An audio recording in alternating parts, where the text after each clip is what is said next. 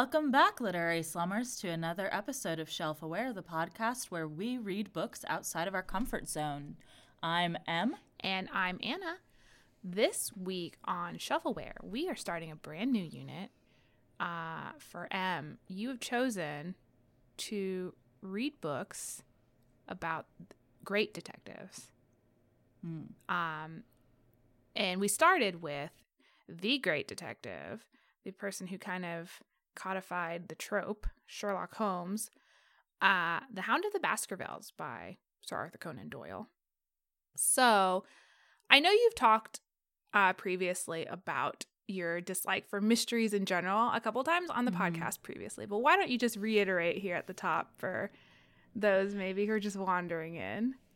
Yes. Um, okay, so I don't like mysteries in general because I feel like they focus on the clues rather than the characters, and I generally prefer character driven stuff over narrative driven stuff. But specifically, I don't like this trope of the great detective in like and what I what I mean when I'm saying great detective is like the detective character who's miles ahead of everybody else and can put the clues together and is just like so so smart, right? Like Sherlock Holmes, Yes. like you said, is kind of the trope codifier. Um, but I don't I don't like that because I and I, it plays into also why I don't like mysteries in general. And I think I've said this almost word for word before, so sorry, longtime listeners, but I feel like it's if someone created an escape room and then did the escape room and was like finding all the puzzle pieces and was like, "Look, I'm so smart." Look how right? smart Because- I am. I, s- I set a record for this escape room. Exactly, exactly. Uh, like, and it's so evident in this book, um, especially Yes. like at the beginning and the end, where it is Sherlock Holmes heavy. When he wasn't in the scenes, it didn't bother me as much, obviously, because the trope that I am bothered by wasn't there. Um, but Watson is just bumbling around for a of Watson's just book, bumbling, and that's what I want from a mystery is is someone bumbling. I don't I don't want I want to be on the same level as the te- the detective. I don't want the detective to come in and be like, "I knew it all along," right? Because it's like Here's why you're all idiots. Here's here's how cool I am. And then also it's like that that is the thing, right? It's supposed to make us be like, wow, that detective is so cool and smart. But the only reason that the clues work in the way that they work is because the author decided to make them work that way. Mm-hmm. You know, there's several times in this where Watson's like, this is what I think it might be, and Holmes is like, Mm-mm-mm, dummy, this is what it is. Because you don't have my special eyes, you couldn't see the clues. Right, right. And it's like, no, it's just that way because Conan Doyle wrote it that way. Like, Mm-hmm. it's not, you know, it's, and I mean, like, obviously that's true of all fiction that everything is that way because the author wrote it that way, but it just irks me in mysteries where it's like, hmm, aren't I so smart for figuring this out? I'm like, you're not. You're a construct of someone's Yeah. imagination, and you're only smart because he says you're smart. I can see, yeah, especially in the case of Sherlock, I can see how that would feel like a little masturbatory almost, like really just showing off Mm. Yes, yes, how yes. witty the author can be or how tricky the author can be. Like, But I mean, even I don't think that it takes that much like wit to come up with the sort of things that Sherlock does, Mm, right? Like if I'm writing a Sherlock story, I can be like, okay, so cuz you're working backwards, right? Like Mm-hmm. you know that you want Sherlock to realize this guy's from a certain area in America. So then you're like, okay, he's carrying a newspaper that says that and Sherlock Holmes sees it. Like okay, cool. It's not that, or you know, like he's he's got a splotch of mustard on his jacket that is from this one specific deli. It's you you know the conclusion that you want to get to, so you can work backwards to plant the clues to lead to that, and so it's not impressive. but Em, it's just he studied perfume. He knows all the perfume smells. He studied it. I can't. I can't. It's just too. It's the. Usually, I'm very into metatextual analysis and that sort of stuff, but for me, these type mysteries in general, and specifically these type of mysteries, it's just too easy to see the strings, mm-hmm. right? Like it's it's too. I can't lose myself in it because I'm like. Yeah, of course it worked that way because you wrote it that way. And again, I get that this applies to all literature, and I don't know why it's just mystery that it really bugs me. Well, because mystery is supposed to be like you're supposed to feel like the answer is unknowable, especially in these like Sherlock is set up to come in and solve the cases that no one else could possibly find an answer to, and he just looks at a crime scene and he's like, "Mm, "Here's the answer, Got you it." idiots." uh, um, so it does. I I can see why it would feel like this is just this is just someone flexing on us for no reason, right? It's- yeah, yeah. I, however, find so much comfort in that. like I love this. This is like my comfort genre. Are I? I don't care for like noir as much. I don't really care for hard boiled detective Mhm. mysteries. But like when you get to these, like the Great Detective, or even like cozy mysteries or historical Yeah. mysteries, I'm just like I'm so here for. it. I'm like please, like let this adult figure solve the problem and I don't even have to worry about it. I just know someone's going to like pay for their crimes at the end of this book and I don't have to like most part like Sherlock maybe sometimes is an exception to the rule, don't have to deal with like oh, they're like you know, an alcoholic and they or they have like really terrible personality and they're mean to everybody or you know like I just I don't care for Mhm. that flavor of detective novel where it's like the detective has a really hard time existing Mm. and has a lot of vices and stuff like But see, I almost feel like I would prefer that because that's at least some sort of character, Mm. like Mhm. something, and that's really more what I'm here for. Mhm. Um, whereas like with this, I don't know. I didn't. I I feel like all of the characters in this are just so two dimensional, right? Oh, like it's like here's Sherlock, the genius detective who maybe has addiction, but that's really kind of more of a thing that like later adaptations play up. mhm. Um, here's Watson, who's just the audience stand-in we all know just the audience stand-in, who's the the you know the the enthusiastic but not particularly Sherlock's skilled. hype man John Watson Right. I don't know. It just it it's not what I'm looking for in a book. Mhm. But I do see what you're saying, especially like I know that you're a big cozy mystery person in general. Mhm. Um, we've talked about that before, I think. Like and I get that. I mean, like it's in the title, right? Like it's just so cozy it's cozy, but I don't know. It's just it's. I feel like the purpose of mysteries is to kind of be like a brain tickler, to be like, hmm, can you solve the mystery? And I just, number one, I usually can't. Number two, when I do solve it quickly, I feel like that means it's poorly written. Mhm. And number three, if I don't, whether or not I do or don't solve it, I hate when the detective is like, "Well, I knew it all along," because it's like, okay, so now you're out just now you're just making fun of me, the person who had a hard time figuring out what was going on. I was just waiting to see if you could figure it out too, but you couldn't, so I'll tell you Right, the right. answer. I a lot of the enjoyment to me, or I think w- the best part of a mystery is when you feel like you know the answer, but there's enough there for you to be like, well, though maybe it could go in a different direction. No, I don't like that. I don't like that Oh, I uncertainty. love that. I love it so much, and it makes me just want to read really quickly.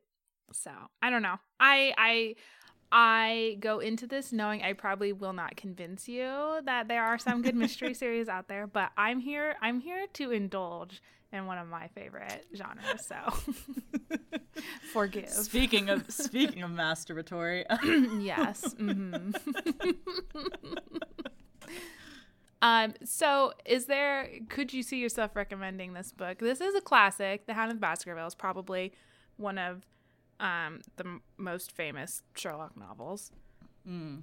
Yeah, I've read other Sherlock Holmes short stories, Mm-hmm. and I found this more entertaining than that, at least. So, by that metric of me being a person who doesn't like mysteries and great detective mysteries in general, I would assume if you do like those things, this is probably very good. Mm-hmm. Um, I didn't find it like too overly complicated in terms of you know sometimes when you read older works you're like I don't understand what's going on just because the vernacular is different.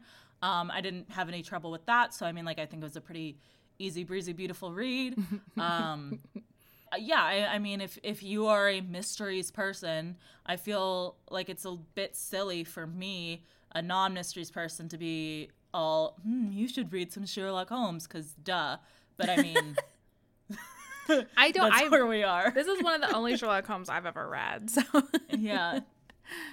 uh, I guess you don't need to have read the the OG material to be a big fan of Sherlock. Thank you, BBC and Benedict Cumberbatch. Um, there are certainly better written mysteries out there, uh, written in more like more modern mysteries.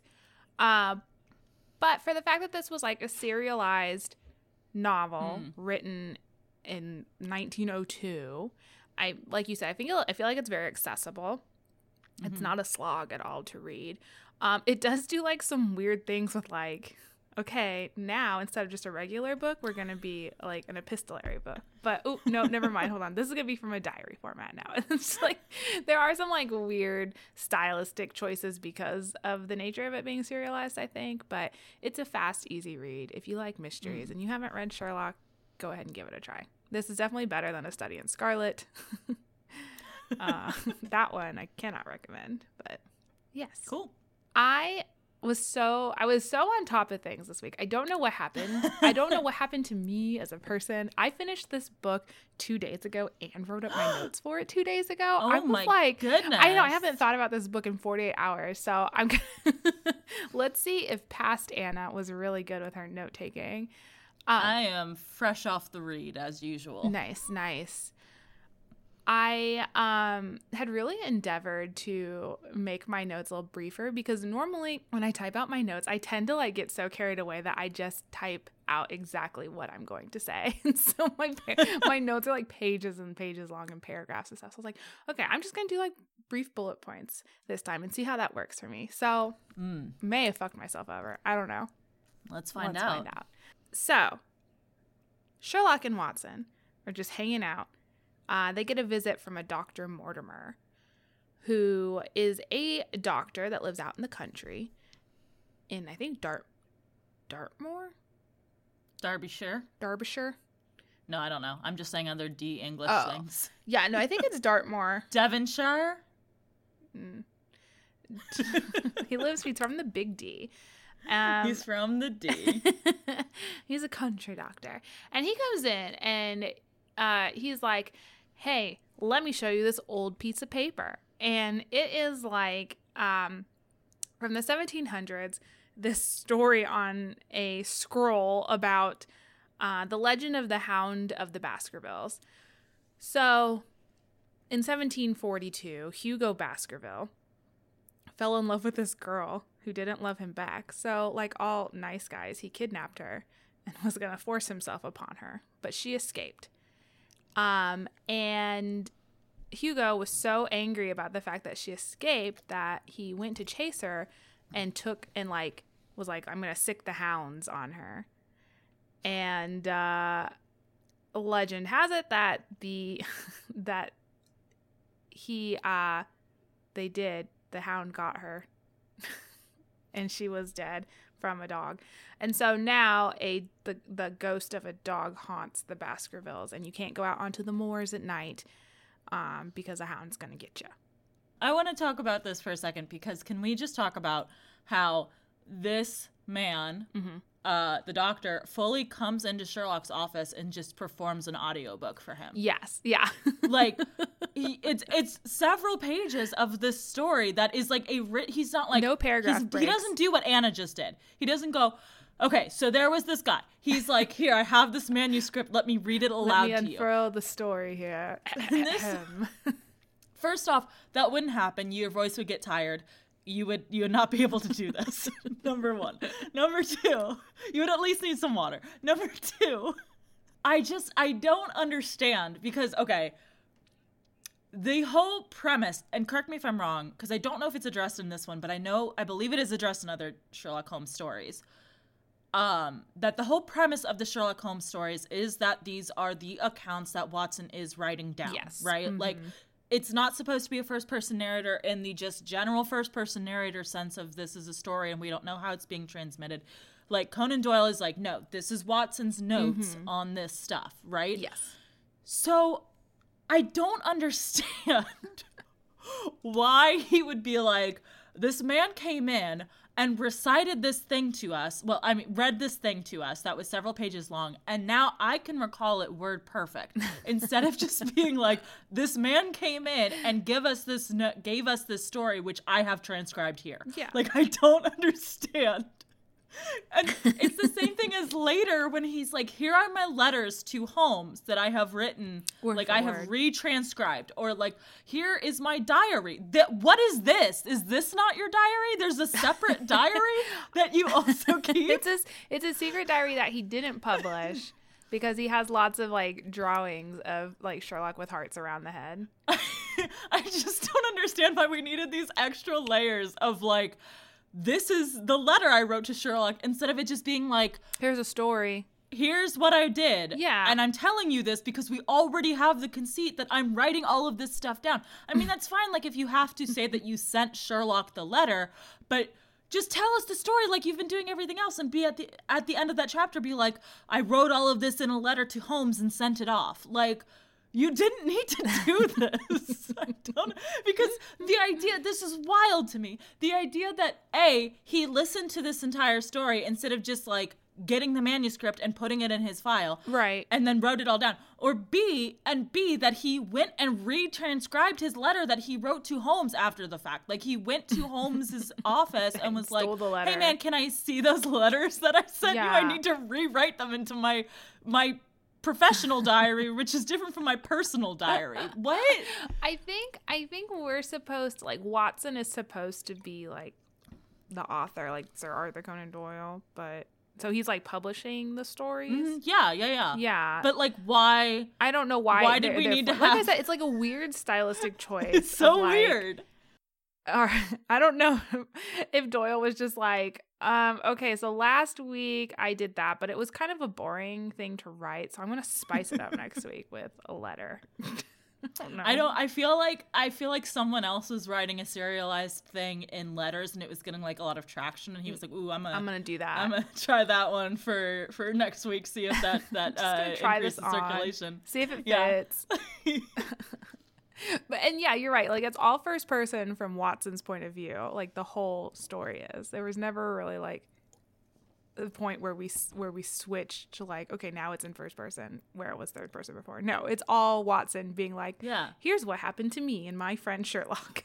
and it's all like, "Here's the thing I'm writing about what happened, but I have to borrow excerpts from the other things that I also wrote." And, like, like the things he wrote, it's not like they're it's they not are a big not style different shift tone wise. No. Yeah, it's like you could have just said you could have just left out and been like, "Here's more of my story." and, yeah, and I'm because he does have to say that he was like sending letters to Holmes for Holmes to show up Mm-hmm. or whatever. But like, he could have just said, "I sent all of this information in a letter to Holmes." Yeah. I don't understand. it's very weird, and like. The fact that he switches, it's like, why didn't he have a letter from Sherlock in the middle of this? Since Sherlock, Yeah. the main character of the story, was missing for like the middle part of the story. Like you could have For a good included that or something. Which Watson would have that letter because in this universe, what he had to do is send Holmes a letter and then go to Holmes and be like, "Bro, I need to see that letter I sent you so I can mm. write it down again." Or like, maybe he just wrote letters in triplicate. Like, no, he says he says that he he went and got it from Holmes's office. He mentions that. Like, I would I would love it if he was like, "Well, I tried to do that, but Sherlock threw away all of our correspondence because he didn't think it was important." um, so Dr. Mortimer shares this legend of the Hound of the Baskervilles. He also tells them about the very recent death of Charles Baskerville, who's the most recent lord of the Hall, Baskerville Hall. Who appears to have been literally frightened to death. So he saw something while outside of his home late at night on the moors, Mm-hmm. and it did give him a scare, it gave him a great a scare. big old scare, and he had a very weak heart, so he got scared, Mm. immediately died. Um, there are no signs. We've of, all been there. yeah, yeah, we have all accidentally died from fright. uh, there are no signs of foul play, but his death does seem sus. Like Dr. Mortimer is like, mm, I just, I don't know. I saw a paw print in the mud, uh, and but you know, I don't know. I don't know what that means. And so Sherlock and Watson are like, okay, so like, do you want us to investigate what happened? And he's like, oh no, no, no. I came to you for another question. His brother's son, Henry, is set to inherit the estate, Henry Baskerville. And I don't know, what do you guys think I should do with that guy?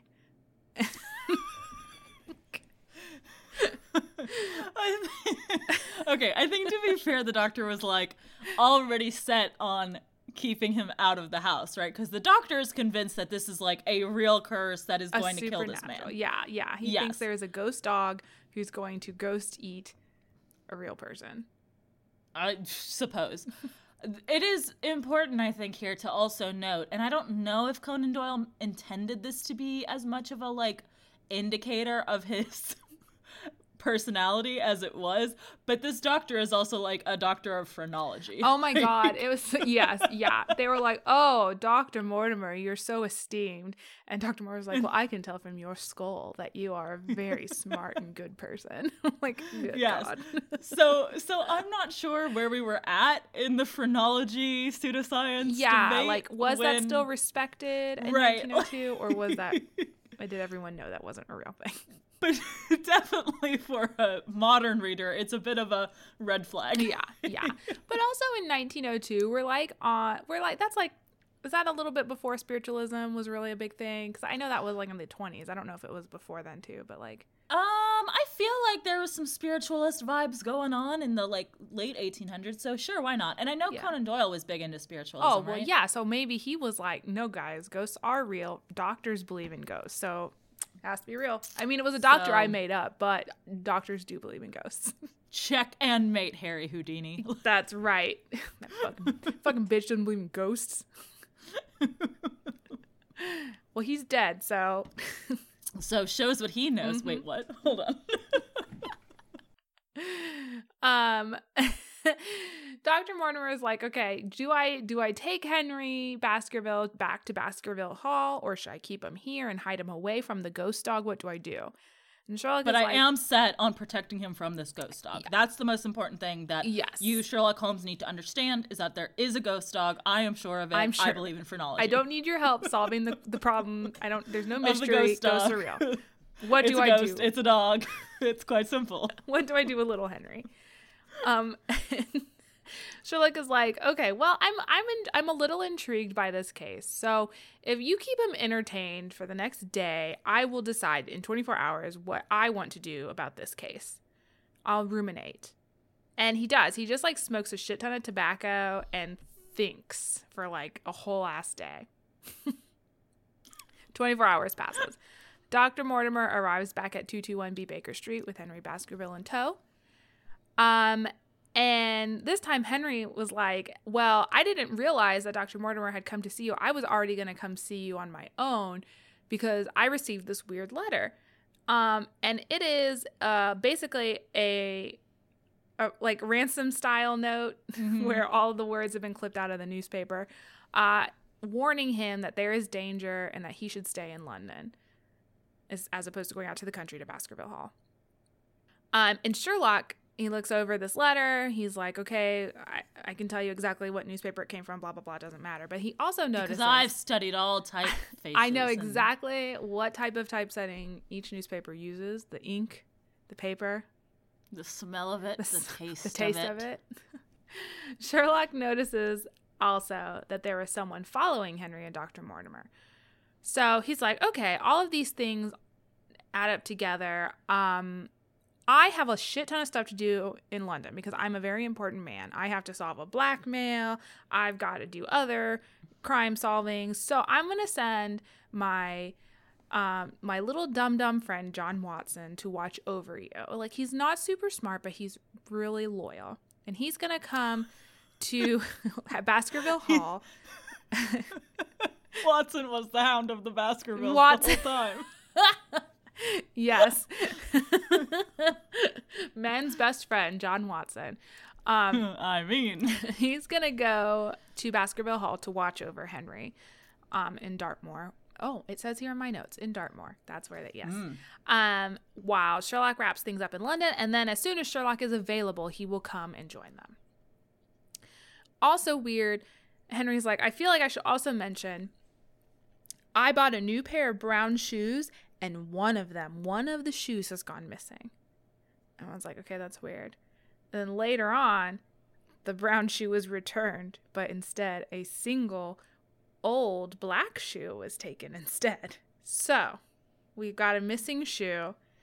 Um, Henry Baskerville is like, it's just a shoe. I'm I don't think it's that important. It like pisses me off because that's my shoe, man. But uh, I don't. It's probably not important. shoes. And Sherlock is just like, knowing smile. Of course, everything is important. Everything. The pieces fall into place. Mm-hmm, mm-hmm. so Watson goes to Baskerville Hall with Henry and Dr. Mortimer, and he meets people. We have the Stapletons, which are a brother and sister. Mr. Stapleton is a naturalist who has spent his time exploring the moorland, and he's like, I know this area better than people who have lived here their whole lives, and also I catch butterflies.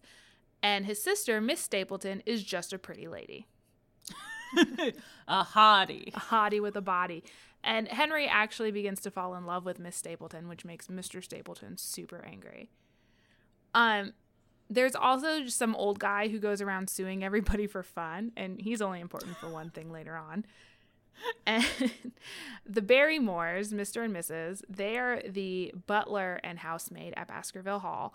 Um, and they actually uh, they their family has worked for the Baskervilles for like hundred years or something. But as soon as Henry Baskerville shows up, they're like, anyway, we're gonna quit as soon as you get new help because we really loved Charles Baskerville, and now he's dead, and it's tragic. We can no longer continue to work here. And Henry Baskerville's like, okay, that's weird, but okay, whatever. The only way that that would make sense is if they were actually in a triad relationship with uh, Baskerville. Yes, yeah, they were very close. Very close to the master. We also learn that there's just an escaped murderer running around in the moorlands, um, and a bunch of like some sort of like police or military force uh, out looking for him. And it makes everyone nervous because who knows who he'll just randomly murder next. As murderers are wont to do. Yeah. I also like the fact that, like, I think they mentioned he was a murderer when introducing him, Mm-hmm. but then every other subsequent time they just referred to him as the convict. And I was like, that's not the bad part, guys. Yeah, no, the worst part is the fact that he is killed.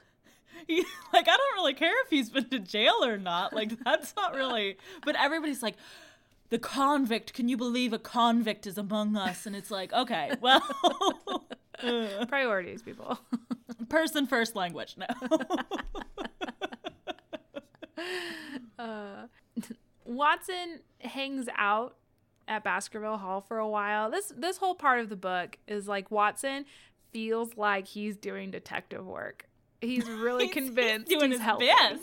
He's he's like Sherlock's gonna be so proud of me once he hears once he reads time. this letter. He's gonna be so proud. I mean, that was like the very first scene of this book with them trying to, you know, devise where the walking stick came from or whatever that the Yeah. doctor had left behind. Um, it really set the tone of their relationship in a way that was not the tone of their relationship that I'm used to from Yeah. BBC Sherlock or any other modern iteration of Sherlock or fan fiction where it's like they secretly want to bang. I was like, no, that is not the case in this book. No, Sherlock sees Watson as like a pet. Like you only exist so that I may feel smarter. This is like Yeah, straight yeah. from the text. It's like I just need someone here to to bask in my glory. I actually need you. Like literally, there was like during their first little thing where Watson's like, maybe it's from here. Sherlock's like, I am so grateful that you know you said these things. They were very stimulating. You're wrong, of course, but they were stimulating in the sense that because I saw how wrong you were, I knew which direction to not go. it's like, all right. And he's and Oh. Watson's like, oh, he's heaping such praise Oh, on me. Master loves me. I'm like, maybe there's some sort of like sarcasm here that I'm not picking up on, but this is a highly dysfunctional situation. I don't know why they're friends. No. Because Watson is in genuine awe of Sherlock, I think. And- Truly, he worships the ground Sherlock walks on. And, as the only person who will put up with Sherlock's annoying bullshit, then therefore, therefore, he's the only option. yep.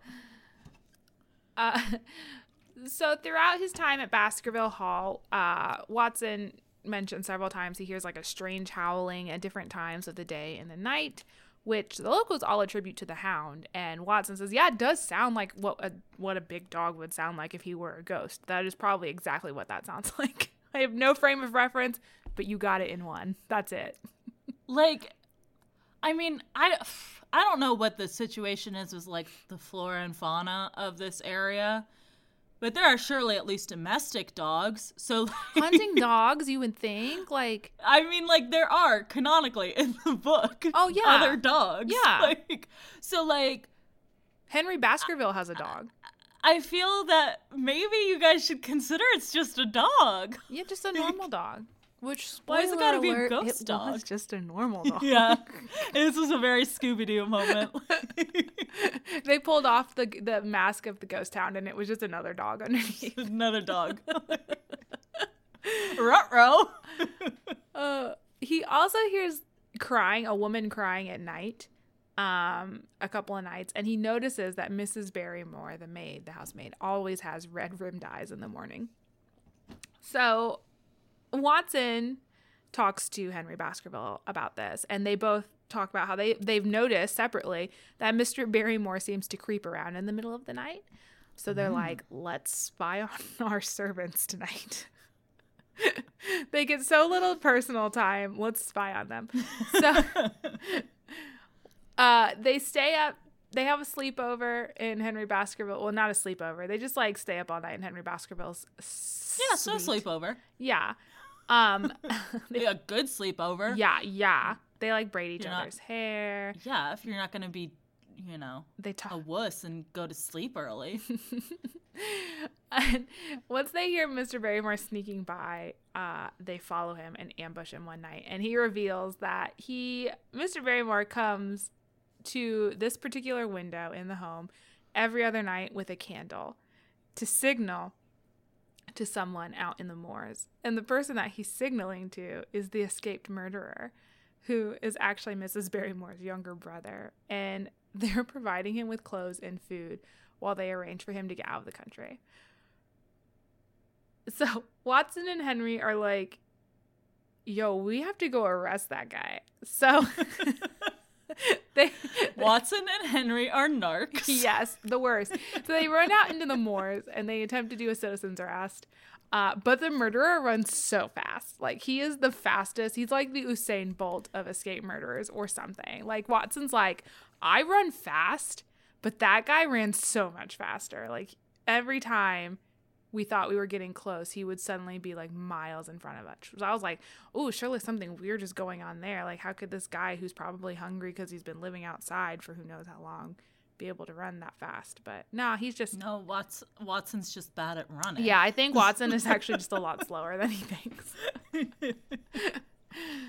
Um, so they're chasing after uh they're chasing after the escape murderer and while they're out there, Watson notices a figure standing at the top of the hill that they can't account for. And Watson's like, "Hmm, that's suspicious. I will investigate that later on." Uh, so the next day, they wake up and Mr. Barrymore is like, I cannot believe you tried to citizen's arrest my brother in law after you forced me to tell you about him. You've totally betrayed me. I also really enjoy the fact that Watson's whole job out here is supposed to be to protect this dude, and he was like, "Let's go chase an escaped murderer in the middle of in the, the night." But he like, wasn't what a great alone, plan. so Oh, okay. He's got Watson Sherlock to protect was like, him. just never let him go outside alone at night. And Watson's like, got it. There's no way the escaped murderer will take down two of you. Oh, not two rich men. There's no, No. way. They're invincible. they have they have the the advantage of having had enough food to grow their bones correctly. So you know, But all that food also weighed them down. They were not fast ah, enough. it's the double-edged sword of Being rich, I guess. uh, but Henry Baskerville is like, oh, sorry, dude, but he's dangerous. Like, he killed people and he's escaped from prison. But I guess since like you guys are working to get him out of the country, I will pretend like I don't know anything about this and let you continue aiding this dangerous person. And Watson's like, yeah, actually, if the taxpayers don't have to pay for him to live in jail, it's probably for the best. okay. like I I am you know fairly progressive. I feel in my my feelings towards prisons. Yeah. in that I think they probably shouldn't exist. Right. But like Also, this guy did murder someone, so we do need to deal with that. he did. Yes, yes, he did. But and then like Mrs. Barrymore's like, yes, well, when you look at him, you see a murderer, but when I look at him, I just see the curly-haired little boy that I used to play dress up with, and blah blah blah. I'm just like, but Like, also great. he's killed people. Great, he has the blood of innocence on his hands. What do you want? You can't be. well, both. to be fair, I guess I guess we don't really know. Like maybe it was like he killed someone in a bar fight or something. You know, maybe it mm. was maybe an accidental, like manslaughter. I could buy that. You know, someone who was from a lower class at this time might not have the best legal team to help Yeah. him not be sent to prison for something that could have been understandable. But also, like, the information we have is that he murdered someone. Yes, yes. He's not painted in the best picture. Uh, but Mr. Barrymore is like, Thank you, my lord. I am so grateful that you're going to ignore the fact that I'm aiding and abetting an escaped murderer. I'm going to tell you a clue about Charles Baskerville's death that I've actually kept secret all this time. You followed the right dialogue tree. Yes, you've unlocked a secret clue. Um, he tells them that on the day he Charles Baskerville died, he had received a letter signed LL, and the letter basically said, uh, or what was remaining of the letter, because they found it in the fireplace, it was mostly burnt, said, um, if you are a gentleman, you will burn this letter after reading it, or something to that effect. Um, So we know that the reader of the letter was a gentleman. Yes. Sherlock. and, and so Mr. and they're like, well, why didn't you say anything else about this sooner? And Mr. Barrymore is like, well, I didn't want there to be, I didn't want people to think that Charles Baskerville was sleeping with this woman. It's like, okay, hmm. okay, okay. He's. I dead. was It doesn't protecting his matter. honor since me and my wife were in a menage a trois with him. I was, yeah, I was actually very jealous. So Watson asks around. He does he does very good detective work. Sherlock is so proud. He finds out that LL is Laura Lyons, who is the daughter of uh, that old guy who used to like sue everybody for fun. So he decides to go question her. And she tells Watson that she asked Charles Baskerville for money to divorce her husband who has abandoned her. And um because Charles Baskerville was kind of he was known to be philanthropic to his neighbors. He would just if you had a problem, he wanted to help you out with that. That's fine. He had a lot of money. He should. Um and he, she was like, "Hey, meet me outside your house at 10 p.m. on the day that you're scheduled to die." um and essentially she was the reason he was outside in order to be scared to death. Um, but she did not make the meeting because someone else said they would provide the money for her divorce. And that person was Mr. Stapleton, the naturalist, who said that he would marry Laura once she is divorced. Watson's like, hmm, cool, thanks for the info. And he leaves. And on the way back, he runs into that old guy who likes to sue everyone for fun, aka Laura's dad. And he's like, hey, Watson, come in and chat with me a while. And Watson's like, I don't really want to, but also this is 1902 and there's nothing else to do for fun. So I guess I'll come in and chat with you. um, and as they're chatting, Wat- he tells Watson about the fact that he has noticed a young boy carrying supplies to someone out in the moors. And the old mi- the old guy is like all excited about it because he's like, "Ooh, I found the escaped murderer. I'm gonna tell the police. They're gonna be so thankful to me, even though I sue everybody and I'm annoying to all law enforcement." And Watson, in his mind, is like, "Okay, it probably isn't because the Barrymores have been hiding the escape murderer." But he figures, like, I will take this info and I will go to where he noticed the young boy I'm traveling to, and I will see who this person is. So he goes to there. And lo and behold, Watson discovers mysterious person hanging out in the moors is none other than Sherlock Holmes himself, who has secretly been spying on everyone the whole time and also has solved the murder. Just intolerable. so I was I, I was hiding out here the whole time and John was like, "Well, why couldn't you tell me? I would have I would have been I would have loved to see you." And Sherlock is like, You are such an idiot. You would have fucked it up and revealed my location. You I was- sweet, stupid idiot. I was busy detecting things. I couldn't have you mucking up my vibe, Watson. It's imperative I remain hidden. You're just kind of always around, and I just wanted you to not be around mm-hmm. for a while. Yeah. And also, you cannot keep a secret. Just those big lips just keep on a flapping. Mm-hmm. Mm-hmm. You're just so so good and so stupid. Just never had a Just the better friend. Perfect. The perfect wall for me to throw my thought spaghetti at. See what sticks. Oh my god. so Sherlock has been able to deduce somehow that Mr. Stapleton and Miss Stapleton, his sister, are actually husband and wife and not brother and sister at all. Just want to make that clear. They were not related, just they are married. um, Did we ever really get like an explanation of how he figured that one out?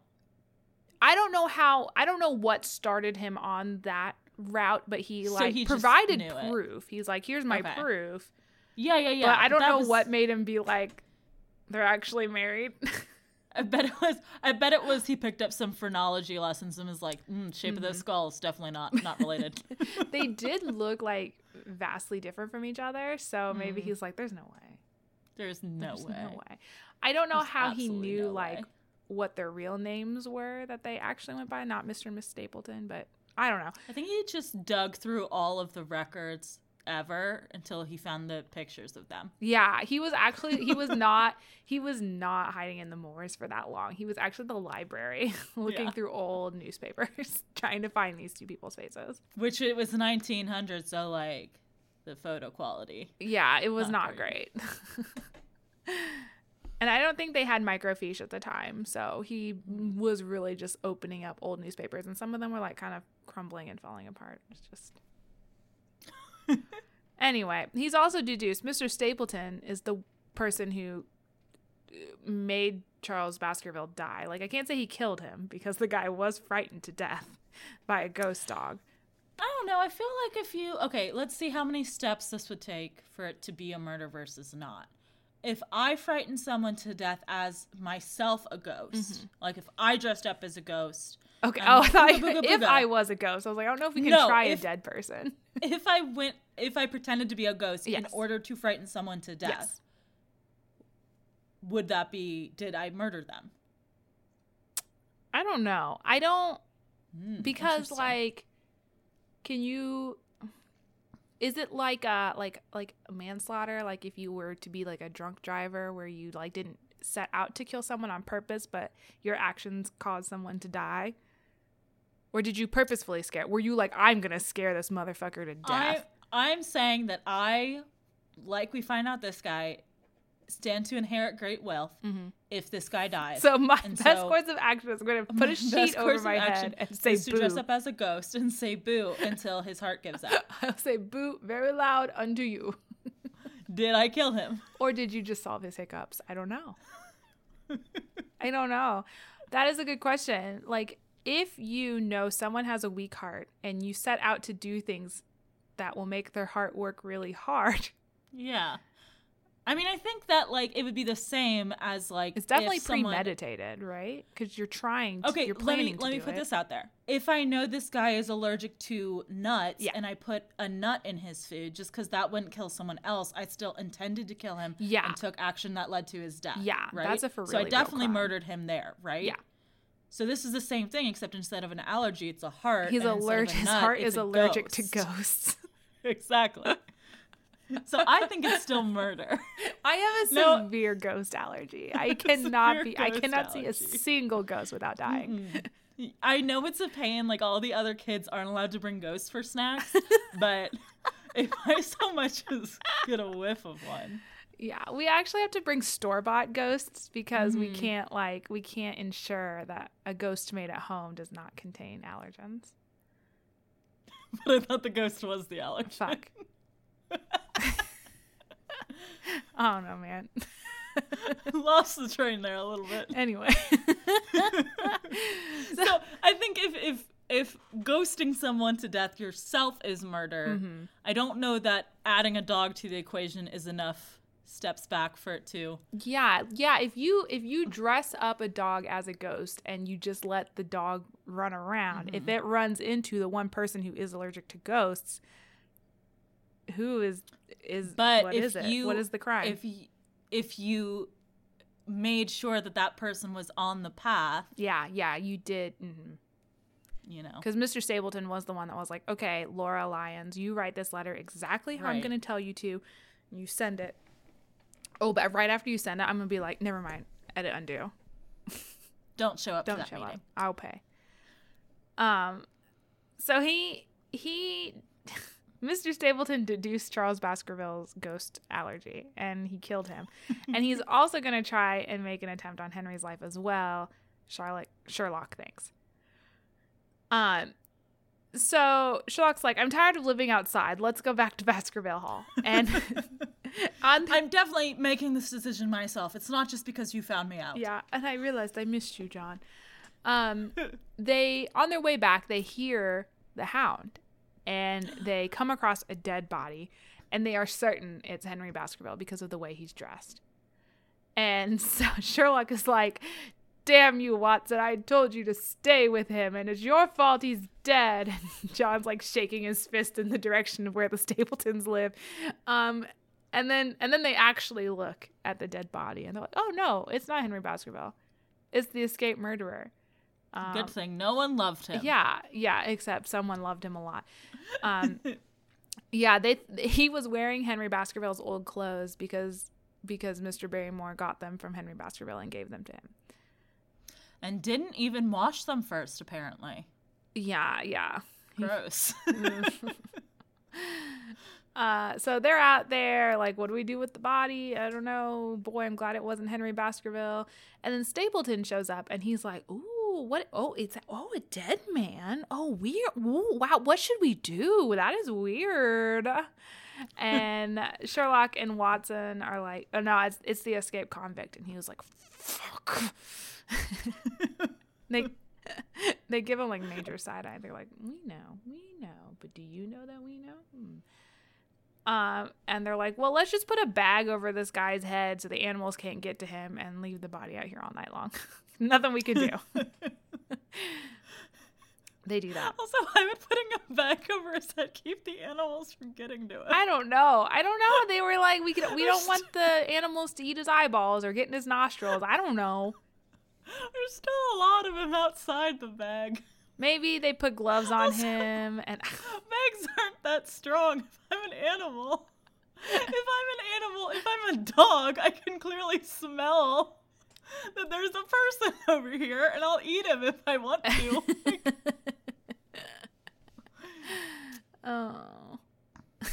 it wasn't a well thought out plan, I don't think. they were all just like, Ew, we don't want to touch the dead body, so gross. He's gross. He's a dirty convict. It's I don't getting touch him. dark. We can't really tell where we're going. uh they get to Baskerville Hall. And while they're there eating some din din, Sherlock notices a picture of one of Henry's ancestors. And it looks just like Stapleton, but with curly, flowing hair. He's like, Watson, look at this picture. Who's this look like?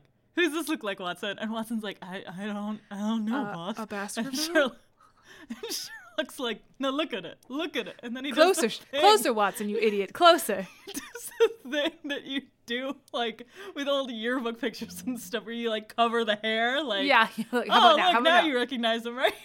like, And he's like, oh my god, it's oh Stapleton. Oh my god. I told and Sherlock's like, "Yes, I'm trained to look at faces and not curly hair." okay, Sherlock. okay, Sherlock. So you're gonna tell me that you run around and you're like, I don't know what anyone's hair looks like, but I could tell you all about their facial features. I mean, it's kind of I I'm giving Sherlock shit for being like, "I'm trained to see through disguises," but as we've discussed many times, I am pretty face blind. And so like if someone an actor changes their hair dramatically, oh, I am don't like, "Who's that?" I do not know them. I don't know who that is. But also, like, this is a portrait. It's not a photograph. It's a mm. portrait of someone with curly hair. And they're like, it's a spitting image of Stapleton. I'm like, I it's a good portrait. Portraits It were good back then. must have been photorealistic. Um, this this causes Sherlock to realize Stapleton is the secret heir to the estate. He is some dead brother's secret child But who changed his name it, several times, lived in South America. kind of more importantly than the the being photorealistic or not, this is an ancestor. The one that they are looking at specifically is the one who was the original Baskerville with the hound. Hugo, right? yep. Yeah. So that's the one from like the 1600s. So 1742 some- at least. Those are some strong ass genes. Yes, the seed is strong in in the Baskerville line. But not so strong that any of the other pictures look like yeah, that. yeah, it's very Just this specifically one. strong. This one ancestor looks exactly like this modern day. It's it's very Xeroxed. convenient. it skipped a lot of generations. It's not like, oh, this guy has a birthmark that's notable. Yeah, similar to this guy's birthmark. It's like, no, their faces are exactly the same. It's like it's like if you put a wig on that guy we saw. okay. Did you say so? A lot of inbreeding in that family, I'm thinking. with the dogs, with the A lot of, dogs. lot of marrying of a cousin. Um, any, so then Sherlock, Sherlock and Watson have to play a mean trick on Henry Baskerville. They're like, Sherlock's like, okay, uh, do you promise to do anything I say without questioning it? And Henry's like, yes, of course. You're a genius. You're Sherlock Holmes. And Sherlock's like, great. You are going to go to dinner at the Stapletons' house by yourself. Sherlock or, and Watson and I have to go back to London. So you're just going to be by yourself doing that thing we told you to never do. Go outside by yourself. Um and you just have to trust me that it's going to work out and you're not going to die. Henry's like, um, I don't believe you. but he does it anyway. uh, Sherlock and Watson do not go back to London. They actually go to get Inspector Lestrade from the train station and then go hide out in the moors to ambush Stapleton as he undoubtedly attempts to murder Henry that night. Sherlock deduced it was going to happen that night. He deduced it. He deduced it. Um, so they're hanging out, and Henry runs through the moors, chased by a giant dog, and they all shoot the big dog dead.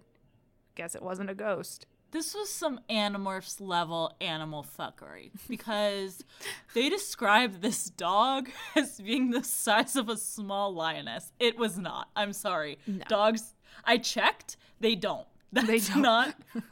Absolutely not. Preposterous. It was just a normal dog. This guy just put phosphorus on his muzzle to make it all glowy and evil looking. Even a very large dog is not the size of a small lioness.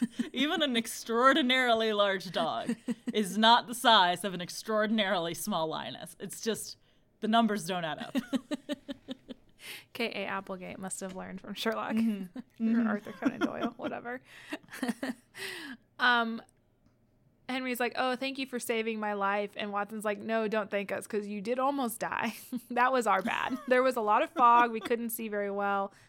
Our bad. Good thing, good thing that dog was all glowy. Yeah, really yeah. Oh my god, fog, it's like Rudolph a Rudolph style. the Red-Nosed Reindeer situation." uh, they go to Stapleton's house to try and and capture him, and citizens are no Lestrade is there. It's a regular arrest. It's not citizens arrest anymore. they tried to do Oh no, is he on the clock? Good question. He's, he had to take PTO to come out here. He's like way out of his jurisdiction. and flip flops. Like I had to cancel my vacation for this, guys. Yeah, which I guess, I guess that is like I know modern day police officers have like jurisdictions that they can like have authority in, but like Lestrade's just like I'm a police officer for all of England. Maybe. is that how it works? I don't I know. don't know. It 1902. Who knows how things happened 100 plus years ago? But um, they go to they go to Stapleton's house. He has vanished. He's run off into the moors somewhere and is never heard of again. They like I I guess they assume he just died in the moor equivalent of quicksand, but yeah, people did that. yeah, it just happened. He's gone. Uh, and Mrs. Stapleton is tied up in their house because she was a victim of domestic violence. she It's like check out my bruises in a very serious moment that I wasn't expecting from this Sherlock Holmes book. Yeah, yeah, yeah, yeah. It was not a good situation where I, she was like trying to warn Henry Baskerville at various times in the book, like, go home. She was the one that wrote the letter at the beginning. She's like, go home, don't come here. Your death awaits you. Um, and Mr. Stapleton's like, I've had enough of you trying to tattle, so I'm gonna, I'm just gonna do bad things to you. And um, they release her, and she's like, here's everything that my husband was gonna do. Um, he had figured out he was an heir to a fortune. He only had to kill two people to get it.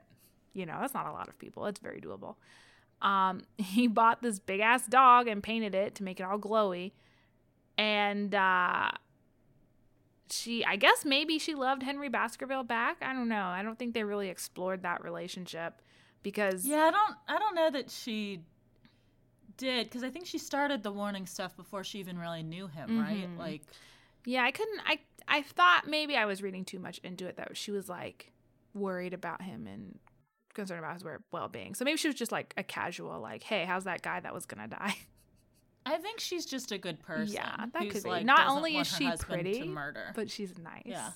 so I mean, I hope her and Henry do end up together because she deserves money. Yes, that is true. Yeah, how? yeah, what? A, what the the biggest fu to your ex husband is to marry the guy he was trying to murder for his money.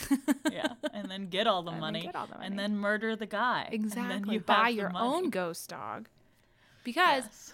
Henry Henry and his friend Dr. Mortimer, they have to go on a world tour because Henry is like his his nerves are he's just he's So a wreck. shaken. He from the almost ghost dog. he almost got scared to death.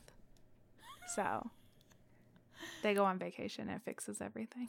I don't know that I I think the the original plan of killing the first Baskerville with the ghost dog was maybe not good but clever. Mm-hmm. But I feel like trying to do the exact same thing to a much younger relative who doesn't have confirmed heart problems is kind of Yeah. a buck wild choice. You should have just gone with poison, man. yeah, All those times he had dinner at your house. yeah, or you know, have your wife seduce him and give her some lipstick laced with arsenic. There you go. That somehow doesn't affect her lips. It Just doesn't his. affect her.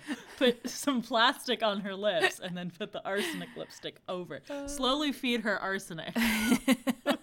yeah. So she builds up her immunity. Mm-hmm. Foolproof. Yep. Look, we're just like Sherlock Holmes. Look, I never claimed to be a genius murderer. That's probably a good thing to not claim. That's probably a point of pride, actually. I think it should just be the standard. I don't think I even need to be Well, prideful about it. I don't know, man. I'm proud to say I have never murdered. I, don't know why you're not. I, I'm ashamed to say I have never murdered. You heard it here, for, here first, folks. Uh, Uh, that's his book. That's the end of this book, The Hound of the Baskervilles. well, it was a book. I bet you loved Read it. it. It had all of your favorite things. It wasn't the worst thing I've ever read, for sure. Like, Oh yeah, no, we've I- definitely covered the worst things we've ever read on this podcast. it's been an in-depth discovery. Um, I wouldn't even say that I'm like mad to have read it. I just it parts of it annoyed me so much, and I still just hate the Great Detective thing. And I mean, like, it, this was relatively short, so that was good. yes. Um, so like looking forward to what I would like in the future. Short, I liked that about this. uh-huh. I don't know, maybe if the great detective does have more of an issue, like not necessarily alcoholism or like something like that, but like something charactery go- going on so he's not just perfect. Um and if we could add more female characters, that'd be great. Um, course, and more course. kissing would also be good between any characters. I do I do like a good romance in my Mm-hmm. mysteries. Good. I think I think those are going to be all doable things to find for you. I liked the parts of this that were like dishy, Mm-hmm. that were like, ooh, he's really married to his sister. I was like, scandalous. Like that stuff, that was fun. The twist that you couldn't you couldn't see coming. Yeah, I was like the glowing dog, not so not so Don't care enjoyable. It was just a dog that glowed and then they killed it. So I don't know about that. But when they were like, There's a murderer and it's my brother, that was cool. Well, that's good. The the classic I have in mind for us to read, I'm not going to talk about it in depth because that's not what we do here at this part. But the classic that I a cla- more classic example of Something. of this um has some of those things. Okay. It's definitely short. All right. Hmm, interesting. There's an audiobook narrated by Dan Stevens. And it's fantastic. He does all the accents. It's so good. well, you know, now I can just go look up what it is. That's fine. I don't think it was going to be that big of a. I mean, like, where do you go from Sherlock Holmes? I think the answer is obvious. I feel like I know what the answer is, but I don't know what audiobooks Dan Stevens has narrated, so Don't look at it I'll have to look. Okay, maybe. Or do. We'll see. I don't care. I'm not. I'm not to be super secretive about it. I just don't want to spoil it for our listeners who can also go look up the audiobooks that Dan Stevens has. Actually, I think he's And- done. Let me see. Let's see. Audible has. Okay.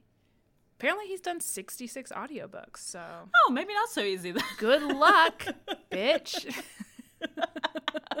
wow. I still think it'll be obvious if you go look it up. That's fine. uh, very cool. Speaking of 66 audiobooks, Uh huh. what other sorts of books have you been consuming? Uh, well, I was I've had this book on my shelf for almost a year now, and I I was like, oh, I'm gonna read that for the podcast because it's like super relevant. And I was like, oh, but we d- we were gonna like gonna make an attempt to read more books by authors of color, so I'm gonna like I'll see what else there is. And then I like pulled up a list of like authors of color who write mysteries, and her name was on there, and I was like, oh, that's my bad. but it's uh, a study in Scarlet Women by Sherry Thomas. Oh, Interesting. Yes, so it- It is a retelling of Sherlock, or just like a reimagining of Sherlock, 'cause it's not really retelling any of his mysteries, but um, a reimagining where Sherlock is the name that Charlotte Holmes goes by. She is a um, she has like all the deduction powers that Sherlock has, but her her main goal Hate in life is she wants to be independent, and this also takes place in the Victorian era. So we know how hard it was for a woman to make her own way in life at the time. Um, so as a society lady, she feels that the best way to gain her independence and not have to be married off to anyone is to go ahead and like lose her innocence. Um, so that way she can like blackmail her parents into being like, okay, now pay for me to go learn how to do a trade, or else I will reveal to everyone that I am a woman ruined. Uh, but uh, a bunch of people find out. So she's like kind of cast out from society, doesn't really know how to make money or um, exist outside of society. And then she kind of stumbles her way into meeting a uh, Mrs. John Watson and uh, becoming her lady's companion and then solving crimes. So I really enjoy it so far. I haven't finished it yet. I'm a little bit more than halfway, um, but I'm very much enjoying it. Sherry Thomas is apparently um, a big romance writer. So I imagine there will be romance somewhere in this Mm, book. I just don't know between who yet. I have some ideas, but I don't know. It's it's good. It's entertaining. I love it. How about you? Um, I have not been doing a lot of reading this last week or so, but I did read a short story. Uh, I thought it was going to be like novella length, but I think it's a little bit shorter than that. But it's called A Dead Djinn in Cairo by P. Djèlí Clark. Um, and it's part of a series, and it I picked it specifically to read before this because I act like I said I thought it was going to be longer, but it was not. Um, but it's part of a series, and it's very Sherlock Holmesy in the sense of like it seems like it's kind of like short mystery stories, but it's also fantasy. And it takes Love place it. in a world in which, like, the Jinn are like a thing that exists, and angels also exist and interact with humans. And it's this woman who's um, a special investigator with the Egyptian Ministry of Alchemy, Enchantments, and Supernatural Entities. And she's solving crimes. And it was pretty, like, I felt you know, like a good mystery. And because it was significantly shorter, it wasn't annoying to me. I think that's really kind of the key to mysteries for me is that it needs to be short because once it gets like too long, I'm like, I don't care anymore. Um, Yeah, yeah. But it was like pretty tight paced, had some good character stuff. Uh, the mystery was interesting. Um, so, you know, if you're into mysteries and maybe you want a little fantasy element in your mysteries, this might be a good one to check out. yeah, that sounds very intriguing. I'll add it to my list. Cool, cool, cool. Very neat. All right, so next week we're going to be back with another Morph Monday with Animorphs number 33, The Illusion. The week after that, we're going to be back with Anna's unit, which is uh, military sci fi. Um, and we'll be reading a classic example of the genre, which is going to be Heinlein Starship Troopers. Oh. Yeah, it should be interesting because I know you do like that movie. I do. Yeah, I really enjoy it. Yes, but I know the book is a bit different from the movie, so we'll see how that It's translates. probably not as funny. Dang. Dang, yo. All right then. Wow, cool. Can't wait. If you um have a mystery that you would like us to solve, you can hmm? tweet at us at shelfawarecast or email us shelfawarecast at gmail.com. As always, thank you to Ben Cope for the use of our theme song. You can check out his YouTube channel in our show notes below. We are also on all of your favorite podcast aggregating platforms. So if you haven't followed or subscribed to us on one of those, you definitely should. Because if you don't, we will dress up as ghosts and go to your house and say boo to you in the middle of the night. and I can't say what'll happen after that. You might die. If you use Apple Podcasts, we'd very much appreciate a five star review. But if you don't, that's all right because you are allowed to talk about us anywhere on the internet you would like. In the words of Sir Arthur Conan Doyle, would you have any objection to my running my finger along your parietal fissure? yes. A cast of your skull, sir, until the original is available, would be an ornament to any anthropological museum. It is not my intention to be fulsome, but I confess that I covet your skull. Oh, that's so fucking creepy. I think it's a sexual thing for him.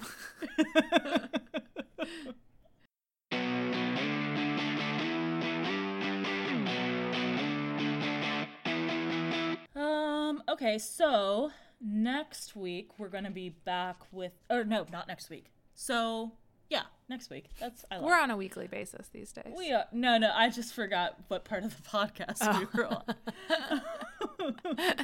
Oh.